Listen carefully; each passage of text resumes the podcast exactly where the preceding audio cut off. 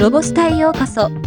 この番組は、ロボットスタートによる、ロボット、AI、音声業界のニュースをお届けする番組です。エバーブルーテクノロジーズは、開発中の無人自動除雪ドローン、除雪ドローンのバージョン2を開発、新たに、実装化に向けたテスト導入を開始しました。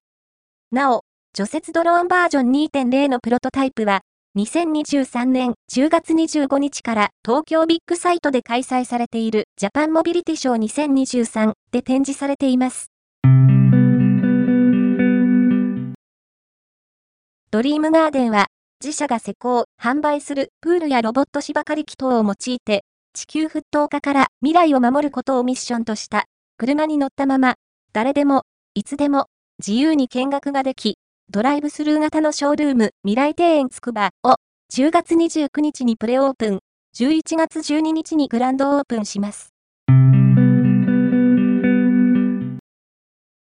京セラコミュニケーションシステムは、ネド国立研究開発法人新エネルギー産業技術総合開発機構の革新的ロボット研究開発基盤構築事業自動配送ロボットによる配送サービスの実現において北海道石狩市緑園台東地区の一部エリアの車道で、一人のオペレーターが、複数台の自動配送ロボットを遠隔監視、操作しながら配送サービスを行う実証実験を開始しました。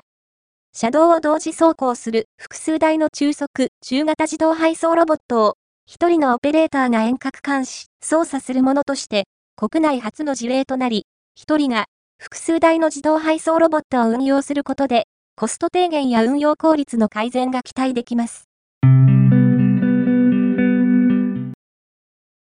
連載漫画、ロボくん第256回 AI イコール偽物を公開しました。ロボくんは、お茶の CM に出てくる女性に夢中。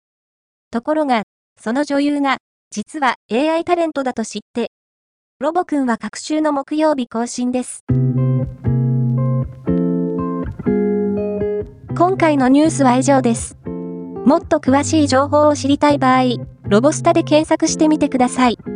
ではまたお会いしましょう。